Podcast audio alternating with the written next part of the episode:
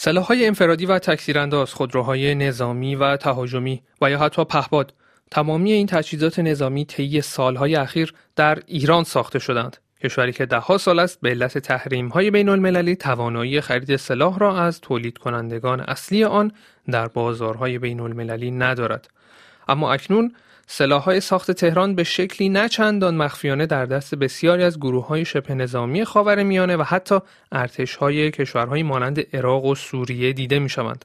تسلیحاتی مانند تکتیراندازهای شاهر و سیاوش، خودروی تاکتیکی نظامی سفیر، موشکاندازهای مختلف و حتی تانک های بهبود یافته توسط ایران و انواع و اقسام مهمات جنگی با اینکه دولت ایران رسما از دولت مرکزی عراق و سوریه دفاع می کند و عنوان می کند بغداد و دمشق تحت حمایت تهران هستند اما درباره شکل و مختصات واژه حمایت توضیح دقیق و شفافی از سوی مقامات ایرانی داده نمی شود. با اینکه تهران همواره حضور سربازان و حملات هوایی ایران در عراق را تکذیب کرده است اما درباره تجهیز نظامی نیروهای نظامی پیشمرگی کردستان عراق و یا کمک های لوجستیکی و انسان دوستانه به عراق بیشتر سخن به میان رفته است.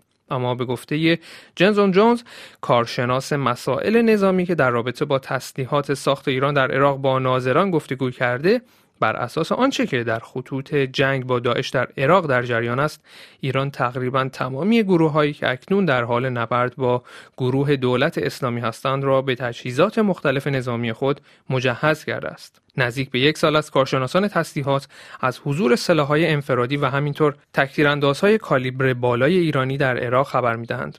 همچنین پیش از این تصاویر در سال 2008 از سلاحهای تکتیرانداز ایران در عراق منتشر شده بود. در آن سال گروه های شبه نظامی شیعه عراق به خصوص گروه های شبه نظامی نزدیک به مقتدا صدر از دریافت کنندگان اصلی این سلاح ها بودند.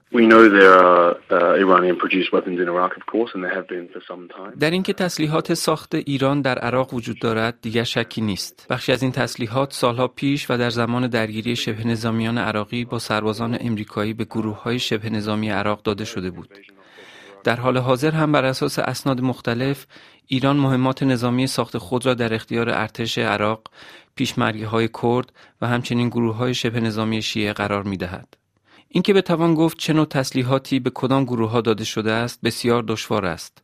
اما به طور کلی می توان انواع مختلف تسلیحات ایرانی را در عراق یافت از مسلسل های سبک و سنگین و مهمات و فشنگ های آنها خونپا انداز تسلیحات انفرادی با کالیبر بالا و همچنین سلاح های تکتیر انداز ضد نفر و ضد سنگر.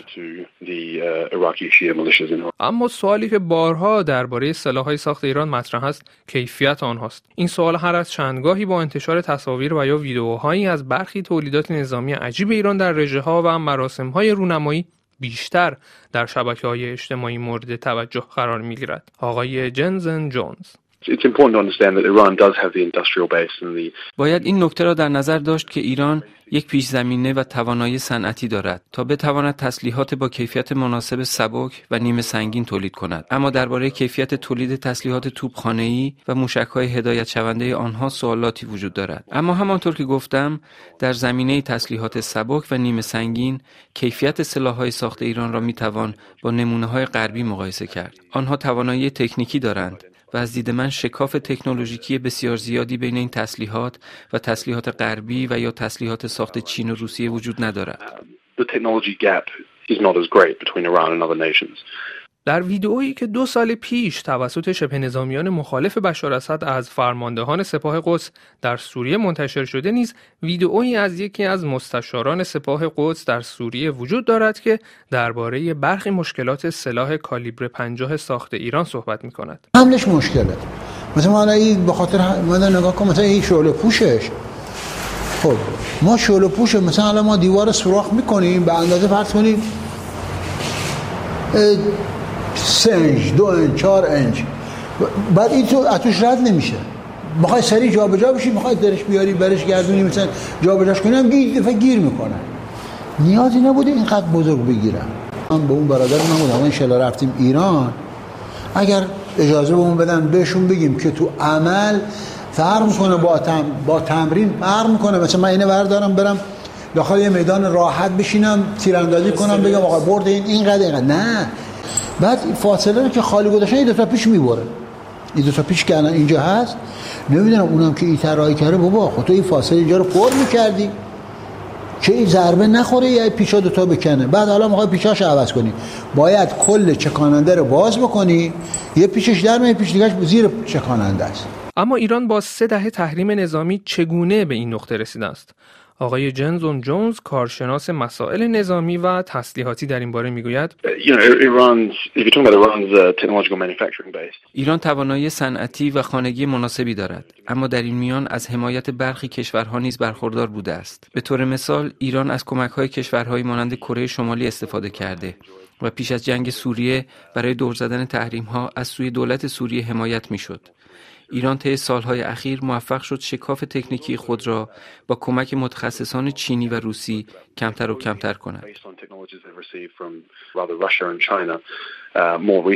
اما به هر حال و با هر کیفیتی مقامات عراقی و همچنین مقامات کردستان عراق در بسیاری موارد عنوان کردند ایران مهمترین تأمین کننده تسلیحات آنهاست. بنابر قطعنامه های شورای امنیت سازمان ملل اما هر گونه خرید سلاح از ایران ممنوع است.